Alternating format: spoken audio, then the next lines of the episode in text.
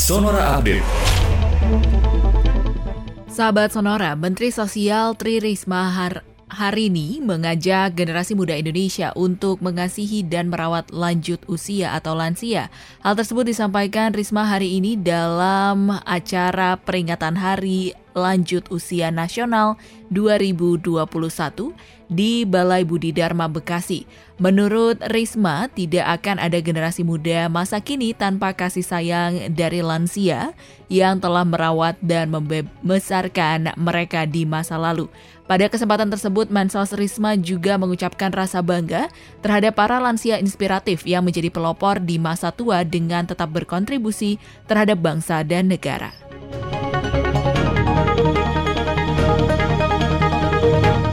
Sementara itu, juru bicara Satuan Tugas Penanganan COVID-19 Wiku Adhisa Smito mengatakan bahwa pemerintah belum mengutamakan vaksinasi untuk anak-anak. Ia menyebut pemerintah tengah memfokuskan diri melindungi kelompok yang rentan terpapar COVID-19. Ia menyebut vaksin Sinopharm yang saat ini diberikan untuk masyarakat melalui program vaksinasi gotong royong memiliki tingkat efikasi yang tinggi. Vaksin itu menurutnya memiliki efikasi 78,02 persen berdasarkan studi klinis fase 3.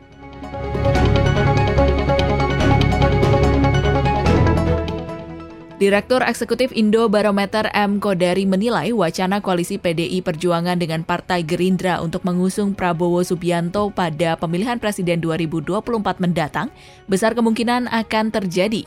Menurut Kodari, ada tiga hal yang membuat koalisi PDIP dan Gerindra sangat mungkin terwujud. Pertama, ia menilai PDIP dan Gerindra memiliki kesamaan ideologi, yakni sebagai partai nasionalis yang memproteksi kelompok menengah ke bawah. Kedua, Kodari menyebut ada kedekatan antara Prabowo dan Ketua Umum PDIP Megawati Soekarno Putri. Terakhir, Prabowo juga memiliki kedekatan dengan Presiden Joko Widodo yang diusung oleh PDIP dalam dua pilpres terakhir.